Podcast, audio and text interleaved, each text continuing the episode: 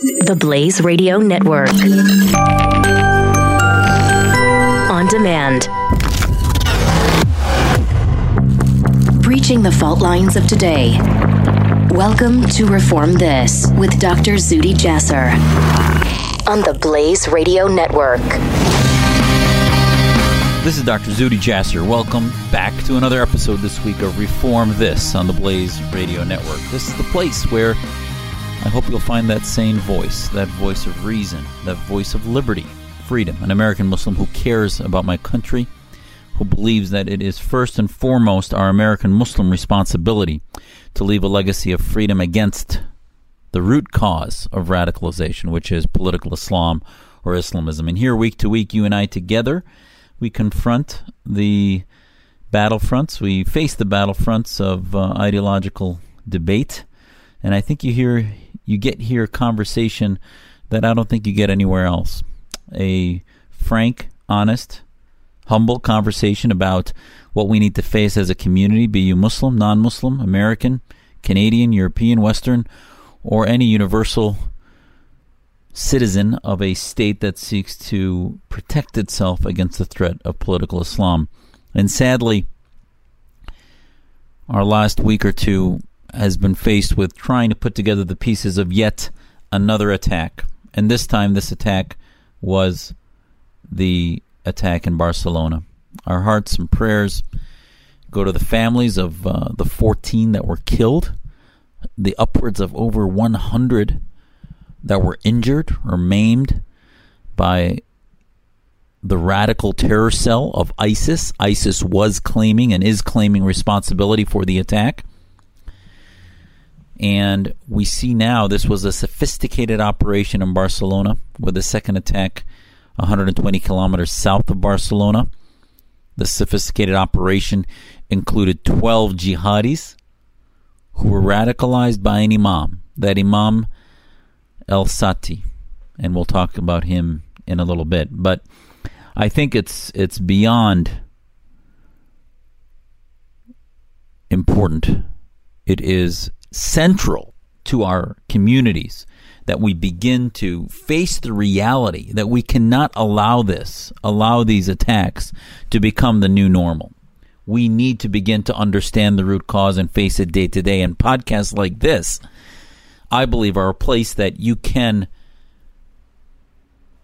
start to realize in a weekly sense what we need to be doing in a in a coordinated fashion in a fashion that not only engages our Muslim communities but engages the world in a way that's appropriate. We saw President Trump this week talk about his plans in Afghanistan, and I think uh, that is obviously uh, uh, filled with a debate about whether we should be pulling out or not, and what do we do. And I'll spend some time talking to you about that today also. But first, let's talk about Barcelona. It happened after I had recorded last week's podcast, so I didn't talk about it last week.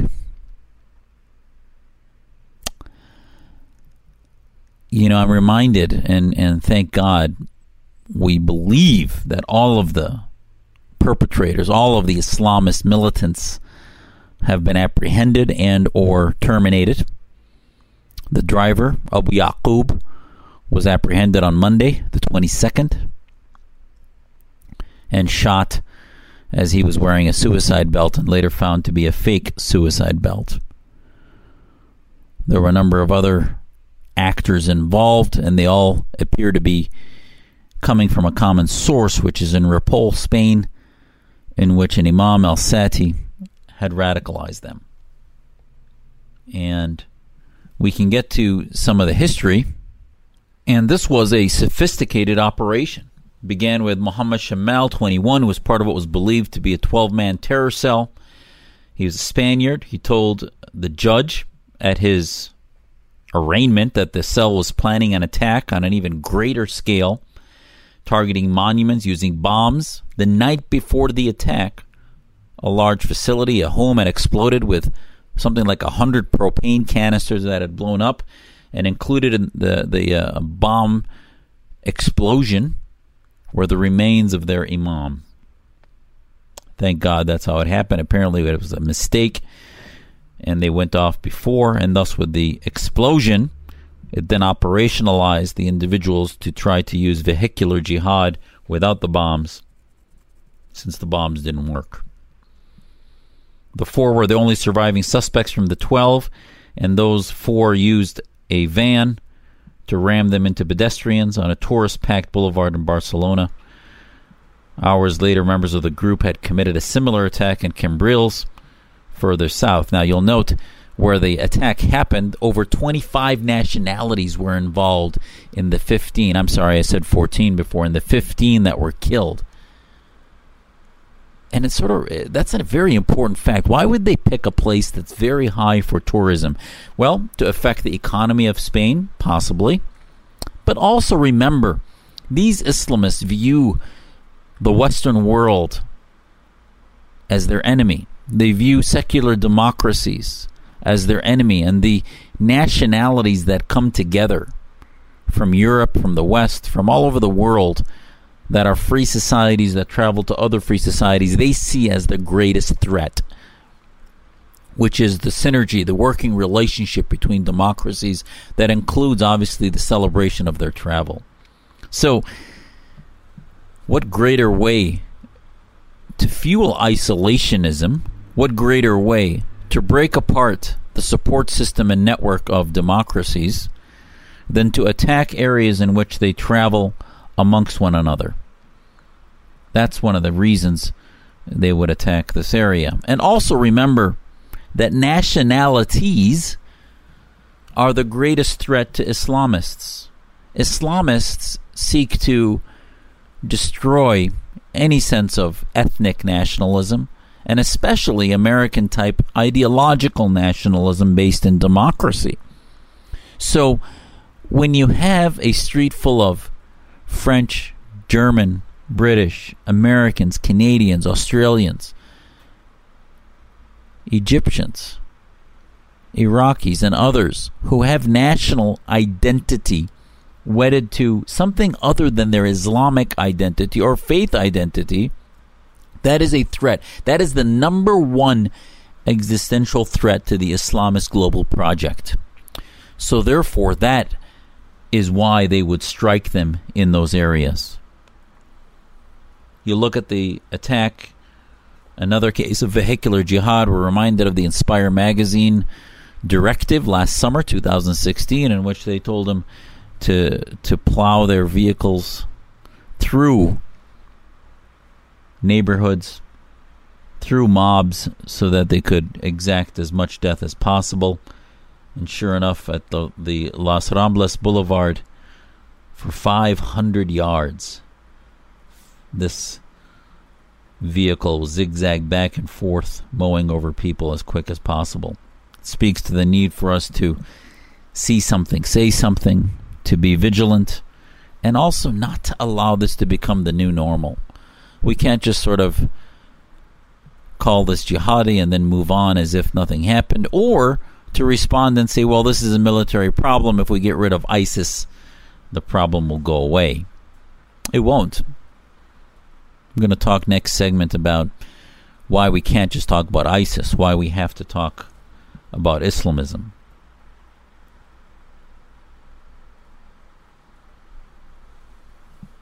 These individuals were then apprehended, thankfully, and we believe there's no more left. I'll remind you that the Paris terror attack that included the death of somewhere around 150, with so many more involved, with five, six coordinated events, still left two, two at large that were then able to find sanctuary in Molenbeek, Belgium, and then as the police convened upon them in Belgium. Remember, the initial attack in Paris occurred in November 2015. The second attack then in Belgium occurred in March 2016. So, four months apart, they were able to shelter, be sheltered from any security operation despite video and all the other things. These guys were apparently possibly headed to the border, to the French border. They didn't make it, and thankfully, they were apprehended. Now, we are left as always, scratching our heads, saying, How did these guys come under our radar? The Spanish police would tell you that they were tracking 18,000 uh, uh, individuals that had traveled back and forth. The number was just too big to monitor. And on and on. And again, I've talked about this before on my podcast with you. As long as the focus of Homeland Security is countering violent extremism, and we're waiting for these under monitoring of Homeland Security to use some or have some type of behavior that brings them into scrutiny, we're going to continue missing some and far too many. Because we're waiting for behavior, we're waiting for them to gather the propane tanks, we're waiting for them to do a behavior that makes us think they're going to commit an act of violence. Forget the ideology. Now, if we made it countering violent Islamism, of those 18,000, you could narrow those down by easily 30, 40%, if not 70, 80% to those that believe, espouse, and listen and, and, and are comforted by Islamist ideology, anti Western ideology, anti Semitic ideology, misogynist ideology. All the telltale, we could list 10 criteria that the Spanish police could have listed in the following to pick out who are those among those 11,000 and 18,000 that they were monitoring that they could have followed more distinctly. And then, oh, if they're monitoring their ideas, public dissemination of information, be it through their Facebook footprint, Twitter footprint, the sermons at the mosque that are public, not the wiretap, but sermons. Now, actually, in this case, the Imam was in prison for four years. Hashish smuggling and other things. He comes out and is already connected with a network of jihadists that the New York Times talks about.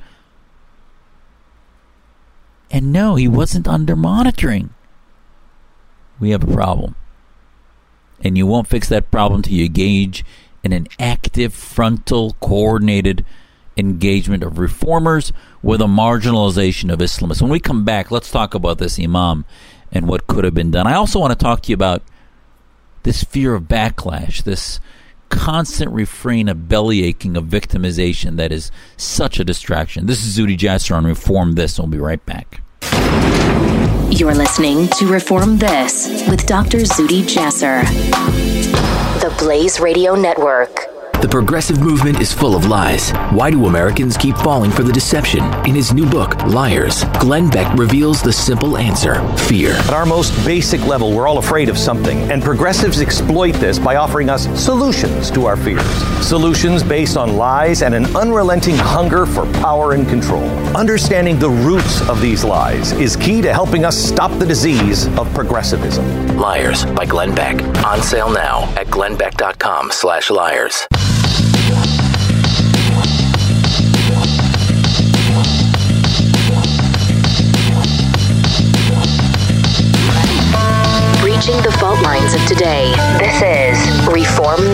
With Dr. Zuhdi Jasser on the Blaze Radio Network.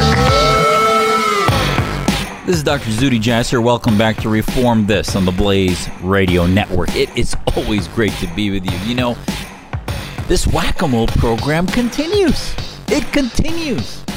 And, I, you know, listen, whether it's me or whoever, I think if more people would listen to what we're talking about, what you and I week to week are talking about on this program, I have a feeling that the radar would go up, and many of these guys, before they got behind the wheel and decided to use their car, their four thousand pound van as a as a bomb,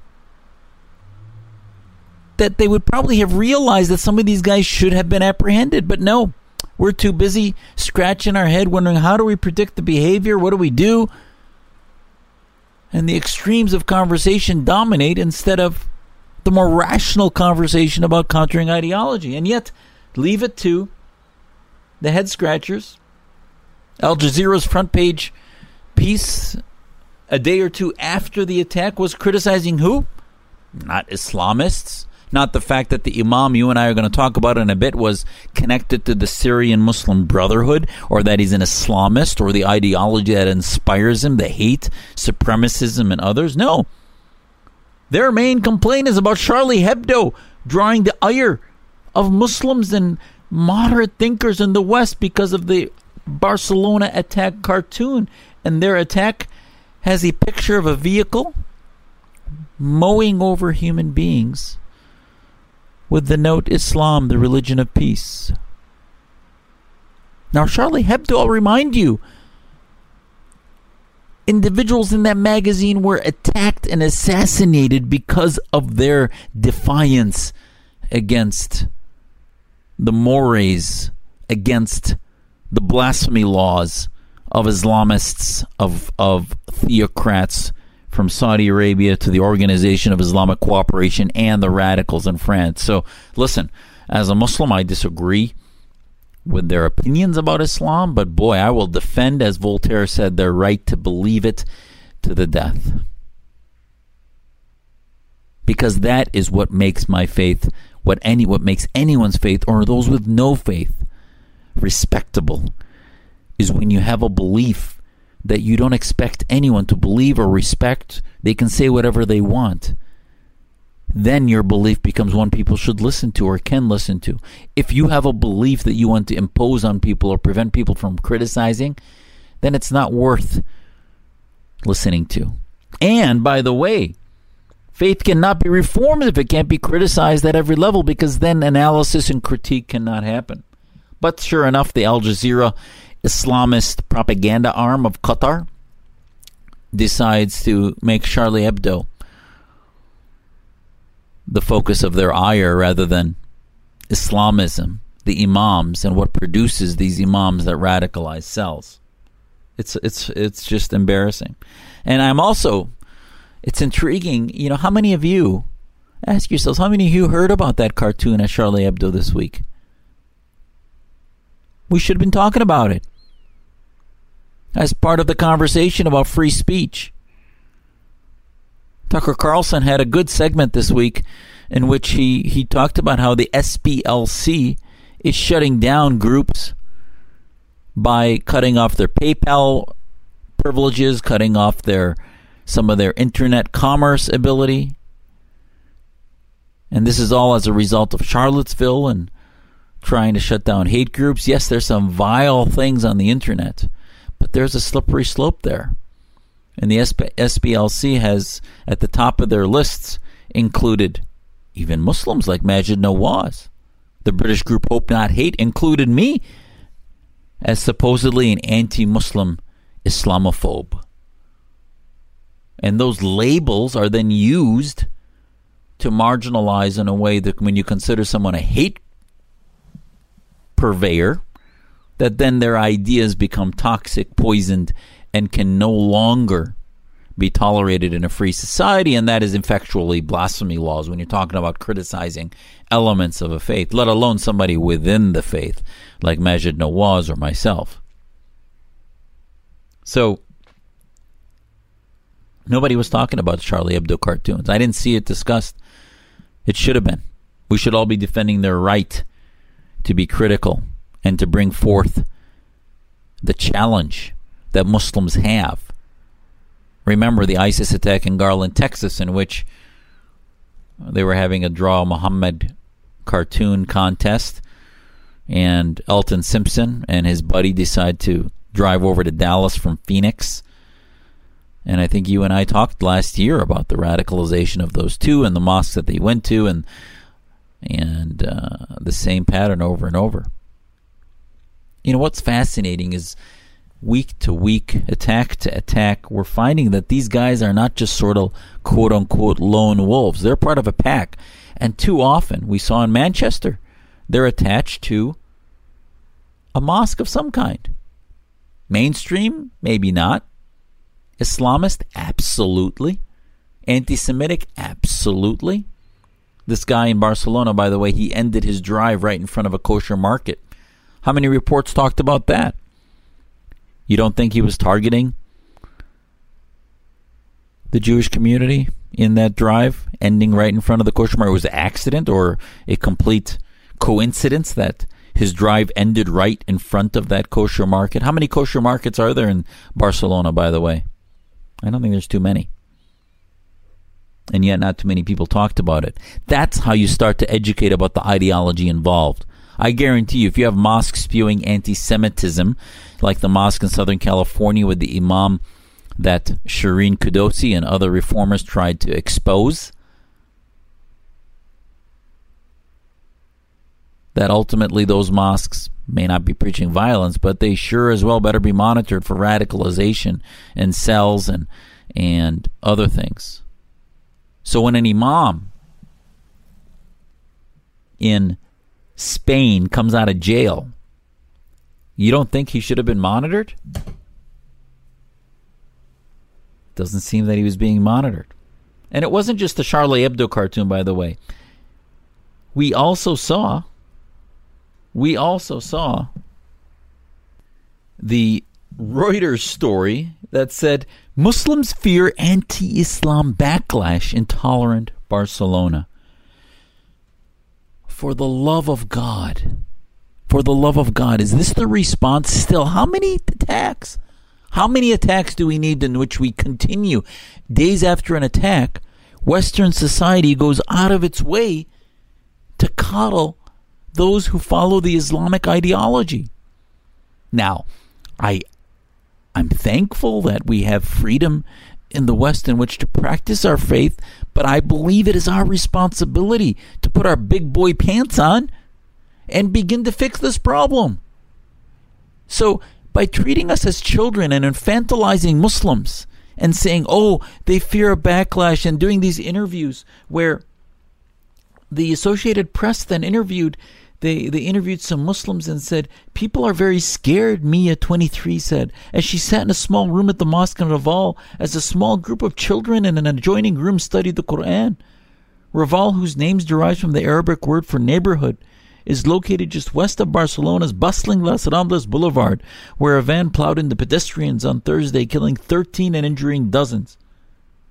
There's a lot of fear. People don't go out. Very few people come to pray anymore. Normally we are about 40 people. Last night we aren't even 15, and this morning 10. Well, listen, we need some tough love.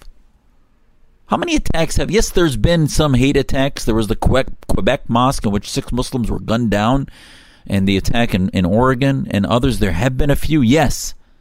But immediately after an attack, this is the response because you're so worried about the bigotry in the West? Or should the response from media be to begin to challenge Muslims and say, How did you not expose this Imam?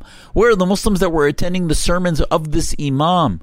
Why weren't you exposing the fascism? Just like they talk about the, the, the, uh, uh tiki torches at Charlottesville and the Nazis and the anti Semitism of the KKK and others. Just like they criticize those groups, we Muslims should be criticized for being silent in the face of the fascism of political Islam and the anti Semitism and others that is perpetrated. But no, the victim mantra, the warning to the hateful whites in the West comes out from Reuters and Abe, Associated Press and others. And then you have the the Islamist propaganda warning Charlie Hebdo saying that this is an inappropriate response. And the interviews from Al Jazeera from so many Westerners are all too ready to say that the West is hateful and that's why they're exploiting these few little bad apples. How many packs of wolves do we need before we realize that this is a global virus that needs eradication by Muslims ready to reform the ideas of Islamism and the core root causes? How many? It has taken far, far too many. And last in this segment, I want to leave you with just a, a bizarre response, which again speaks to the toxicity of the conversation. And it comes from Hezbollah. Yes. Hezbollah says that the Barcelona, this is in the Times of Israel, Hezbollah says the Barcelona attacker is, quote, tarnishing jihad. Tarnishing jihad. The Hezbollah terror group said a day after the attack in Spain that a car ramming attack claimed by the Islamic State was tarnishing jihad.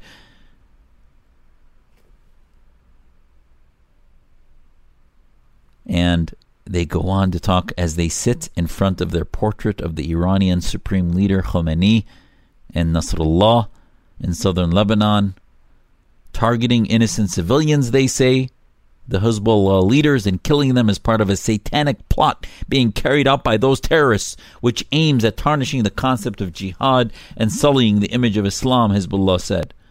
The Lebanese group, a proxy for Iran, is considered a terror group by Israel and the U.S among others.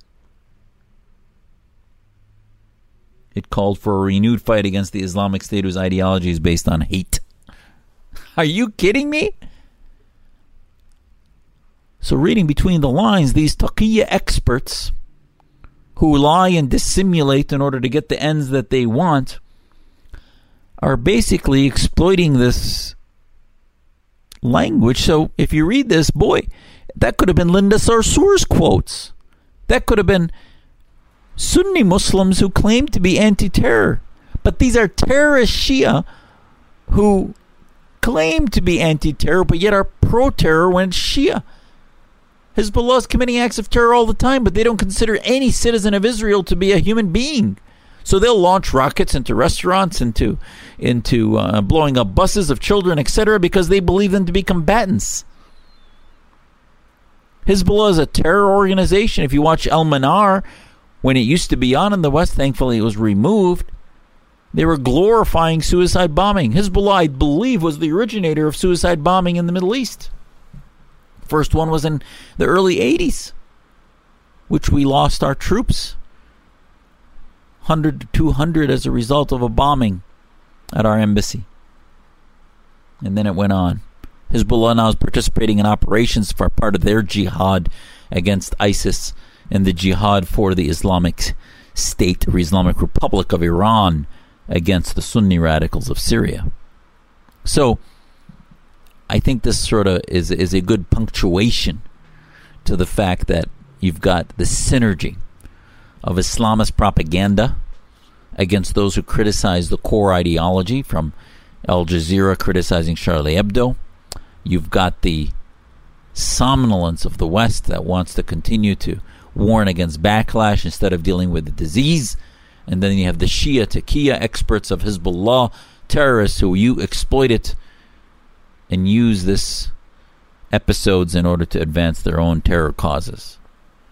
Lost in the silent 80 90% of those of us left are those like this podcast trying to get you the message of reality, of truth of the fact that we're fighting not only a symptom of violence but a ideology of Islamism. And when we come back, let's talk about how to move this conversation beyond ISIS to Islamism. This is Zuhdi Jasser. I'll be right back. Reform This with Dr. Zuhdi Jasser. Breaching the fault lines of today. The Blaze Radio Network.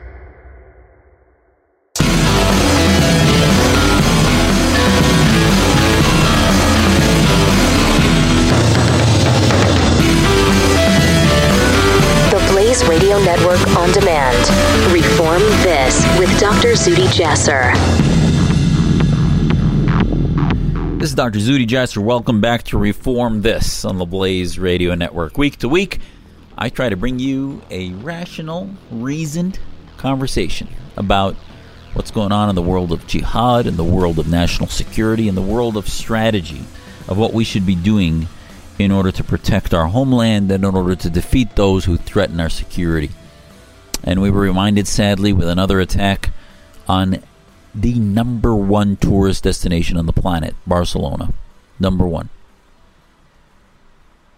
And a lot of the same, same, same, same old story keeps coming back.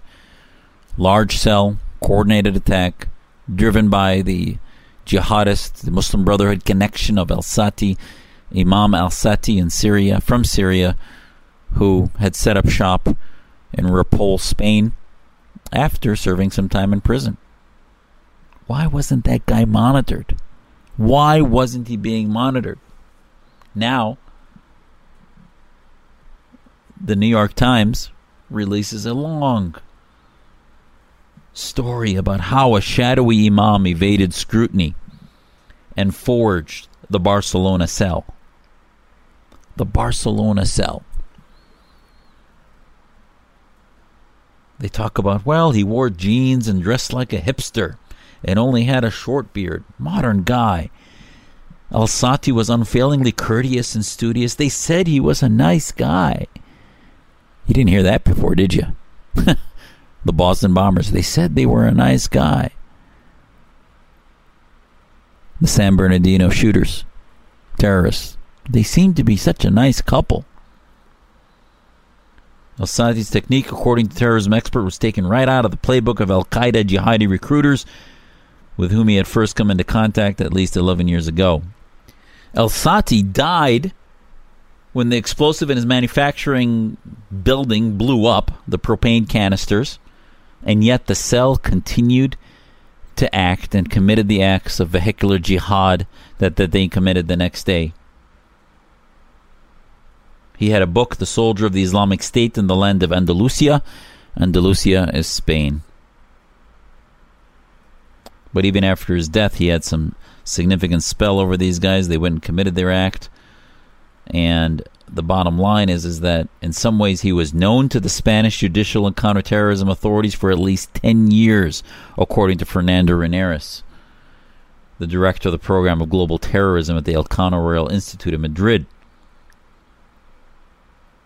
Abdelbeki El Sati had some kinds of contact dating back a decade with facilitators of the Madrid train bombing network based in Catalonia and subsequently while in prison with a member of that same terrorist network, the expert said.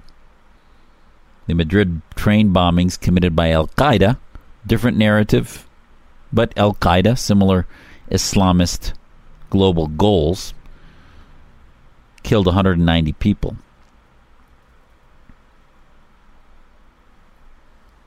Now, there's a lot of conversation about what was missed, etc. How could they have missed this and that? Bottom line is, is that when you're not following Islamism and the idea of Islamist imams, especially those post prison, it's going to be a needle in a haystack. But if you're following Islamist ideas and ideologues and believe that the worldview of Islamism is something that should be monitored, then you won't miss it. Now they're looking at his re- records of behavior of this imam in prison. It understood as an important factor in his radicalization. Obviously, this uh, is a common narrative. We remember the driver from the Nice killing, and I'm sorry, the driver from the Berlin Christmas market killings, terror attack, was in prison in Italy for four years until he was dismissed out of kicked out of Italy and went up to commit that act. The mayor of Ripoll in Spain, Jordi Munell, said that the local police should have given more warning about the dangers presented by Mr. Asati. They said, oh, the information didn't arrive. Well, listen.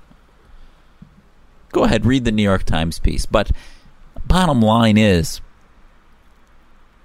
as long as we're not following Islamism, we're going to be missing these day after day after day after day.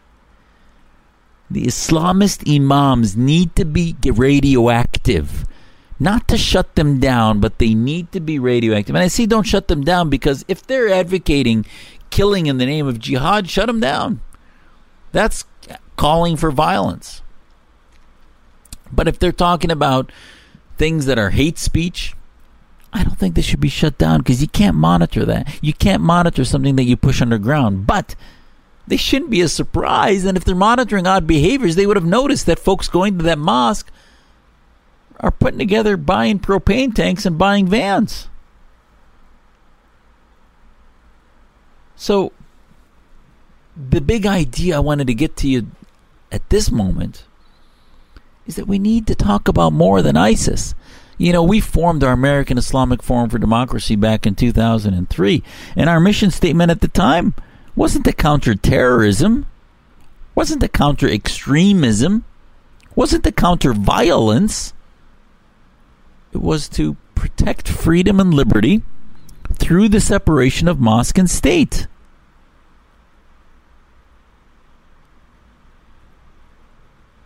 That's what needs to happen.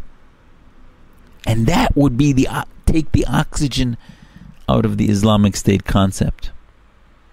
So we have to talk about more than ISIS. ISIS is one symptom. The Islamic State in Iraq and Syria, or Sham.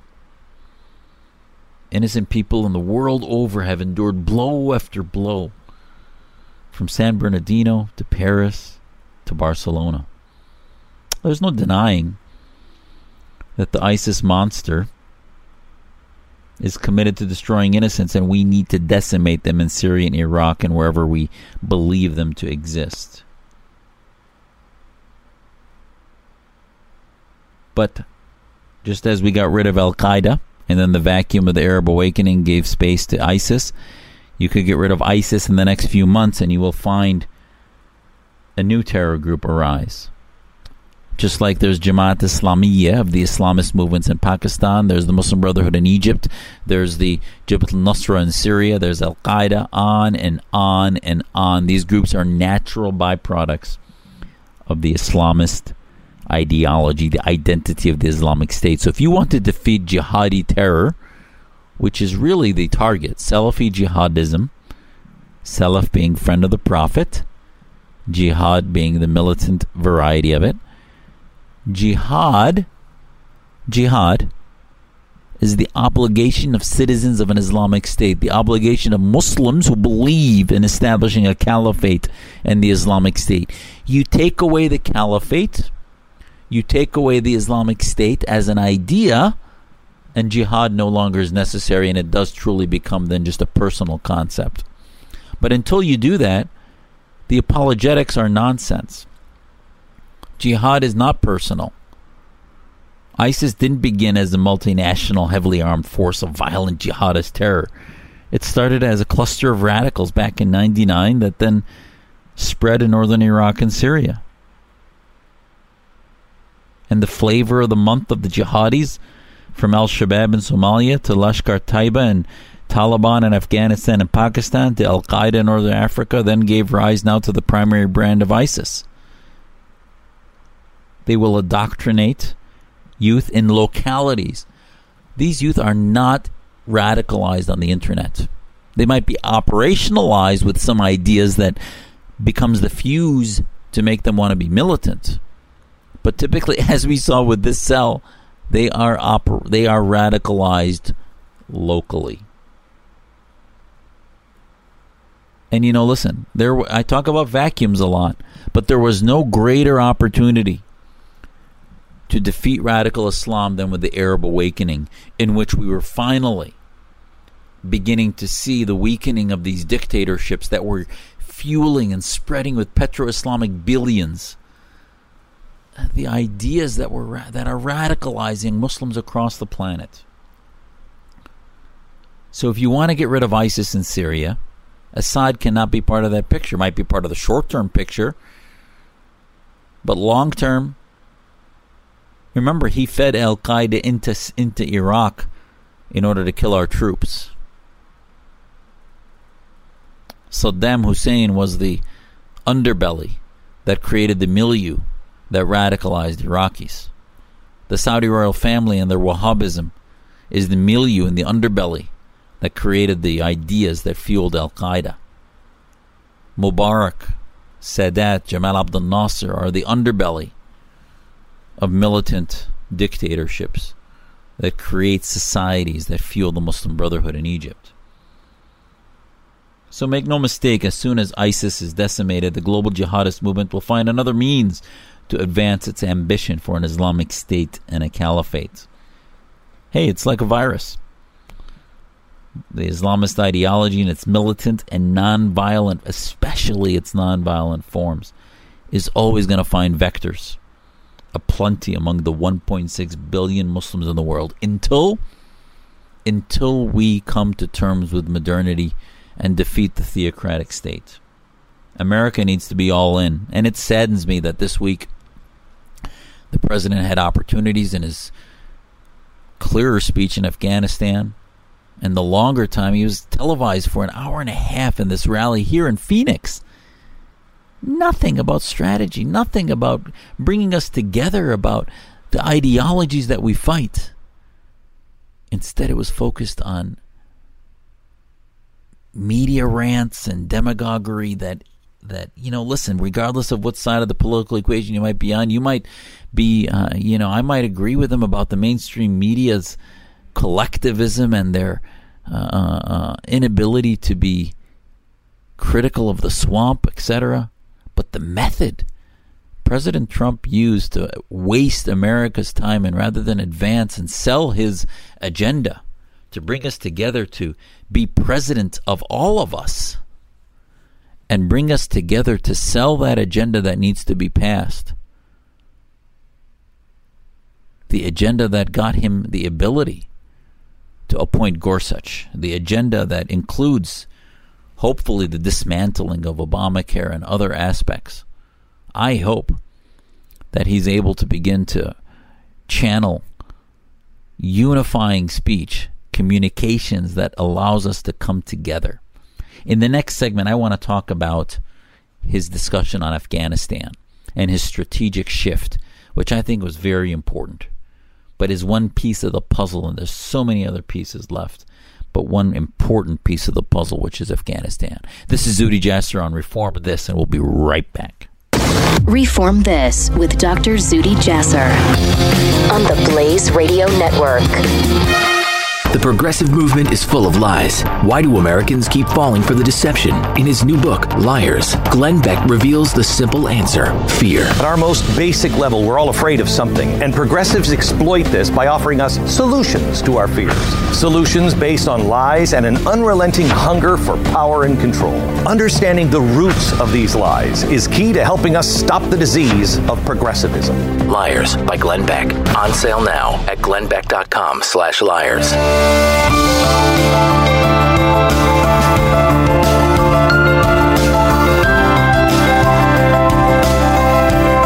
This is Dr. Zuhdi Jasser. This is Dr. Zuhdi Jasser. Welcome back to the last segment this week of Reform This. That's always great to be with you. Thank you for giving me your time. And if you're new, I hope you hear a voice here that you'd like to uh, listen to again, week to week. I can I, I bring to you the ideas, the topics that few discuss. And I think as you hear it from an American Muslim who loves his country, who loves freedom, who rejects political Islam, you'll become armed with ideas to tell your friends, to tell your colleagues, to change our policies, to change the conversation, to change the priorities of what we're doing. This week, President Trump took to a, a national address about Afghanistan. And in his primetime speech uh, Monday evening earlier this week, he announced he didn't say how many troops, but announced that he was going to reverse his position. And you know, hats off to President Trump. He was clear.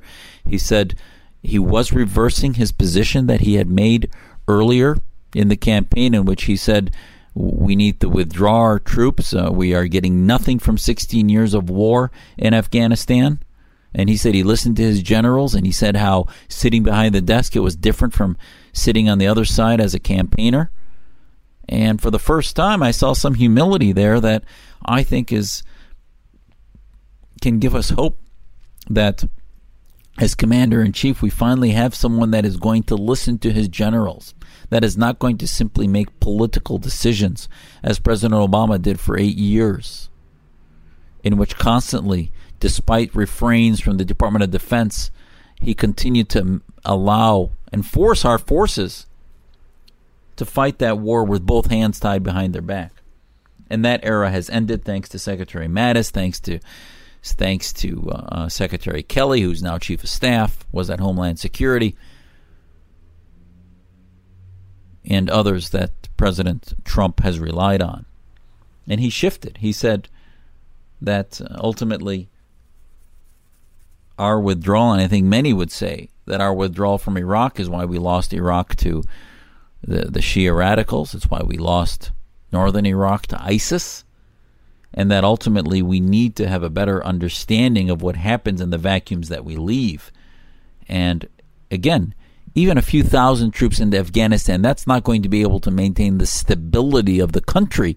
But what it will do is provide a continuous mechanism by which we train and enable forces to learn the skill sets necessary to maintain stability across the conflict riddled region between warlords and the Taliban.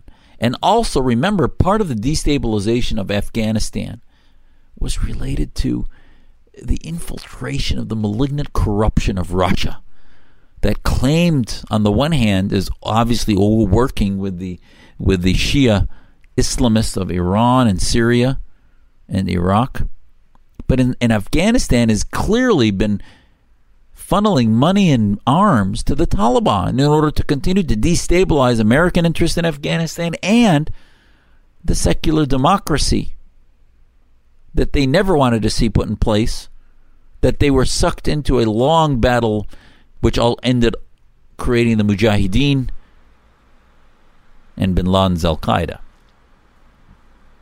So the strategic change, I think, has been laid out by many scholars in Washington that is, is extremely important. That includes, and, and President Trump also very appropriately for the first time called out Pakistan by name as being a, a significant spoiler in the country that has prevented and been a major obstacle to the defeat of the Taliban with its facilitation, whether it be the Haqqani network or whatever it might be, the facilitation of terrorism facilitated by the Islamists of Taliban. We need to stop underestimating Al Qaeda as as the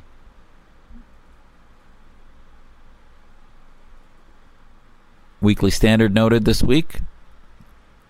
And lastly, it's important to begin understanding the fact that, and this is what I wanted to leave you with today, is that Afghanistan is not a 16 year war. Yeah, we've been there for 16 years, but there's been very different strategies year to year, month to month, from Bush to Obama to different secretaries of defense and secretaries of state. There has not been one war being fought, there has not been one strategy, and the times have evolved with the Arab awakening, I think post 2011, bringing a whole new era of what is the balance, what used to be a choice between military dictatorships and sort of viral Islamist groups, now has a third pathway that may be an option that we need to start. I believe in a long term strategy empowering. Now, is Afghanistan going to be a Jeffersonian democracy? No. I've heard that so many times, especially on conservative media uh, listen, we're we're not that delusional. Those of us who some may pejoratively call neoconservatives, whatever it may be. You had Ron Paul tweeting a bunch of craziness this week, talking about just historically false information about that. Uh, you know, Al Qaeda attacked us because we went to Afghanistan and all this other nonsense, forgetting that they declared war on us in 1998 and they committed an act in 93 in New York. Bottom line is, is that the isolationists will find any way in which to blame our actions rather than looking at the root ideology of what we're fighting. And the root ideology of Islamism is a global ideology. Afghanistan is one country among 56 Muslim majority nations that is going through a time in history in which the theocrats are beginning to gather more power, more weapons, and are wanting to push this chaos into a cataclysmic level. We can either begin to figure out who our allies are on the ground, country to country, or we can just surrender and wait for them to finally get a threshold in which they come to our shores. And I would tell you it's better to fight them over there than over here, as President Bush said. Now, you can fight them. There's no military solution to this. None. Only an ideological one. But we need to begin the ideological solution of Radio Free Afghanistan, Radio Free Saudi Arabia, Radio Free Islam, led by NGOs that are Muslim, that are part of our Muslim reform movement. We are completely absent in that war of ideas. That is the long term strategy. So while I was happy to hear President Trump acknowledge the recommendations of his generals and others, I was saddened. I was disappointed that it was business as usual approach to extremism in his speech on terrorism. Terrorism is but a symptom. He should have had a full throated condemnation of Islamism, the totalitarian political, theopolitical ideology behind violent jihadi terror. But his speech Monday night was merely a commitment to more military action. That's no doubt necessary and is a vast improvement from the previous administration, but that's not the solution to the root cause of Islamist violence. He is offering a welcome change, but President Trump's empowerment of our troops and trust in the plans as recommended by the generals is a good thing. But it's simply it's like taking the drunk driver, stopping them from driving and taking them back to the bar. They're going to keep getting in the cars. He didn't talk about jihadism. He didn't talk about Islamism. Where's his com- commission on radical Islam? He gave a good speech in Saudi Arabia four or five months ago, but again, he talked about the Saudis forming a counterterrorism center that looked like something out of Star Trek, and yet those guys are are, are, are the root cause of the problem. They're not going to counter Wahhabism or counter the Islamism that's feeding the uh, the militants across the planet.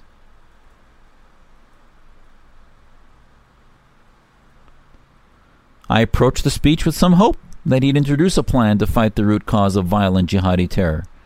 But he did the opposite, vowing a, a bold military approach without the on the ground work to defeat the radical ideology at its source. It can be troubling and dangerous to have this kind of myopic approach. I don't want our sons and daughters fighting these wars endlessly in a cyclical year after year after year. We need to have an approach. In the Cold War, do you think we told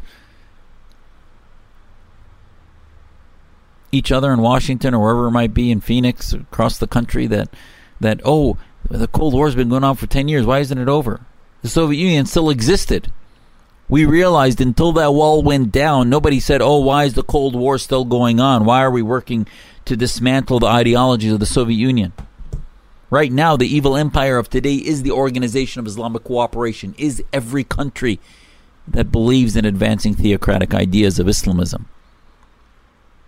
And we need to get it around our head that jihadi terror will continue until we militarily decimate the Al Qaeda's and the ISIS's and the Al Shabaabs of the world, and until we ideologically dismantle the Islamism of the Islamic State concept of the Muslim Brotherhood, the Wahhabis of Saudi Arabia, the Jamaat Islamiyya, and even in the West, the ICNAs, the Islamic Circle of North America, Islamic Society, all of these organizations, the Council on American Islamic Relations, their oxygen is Islamic State mentality.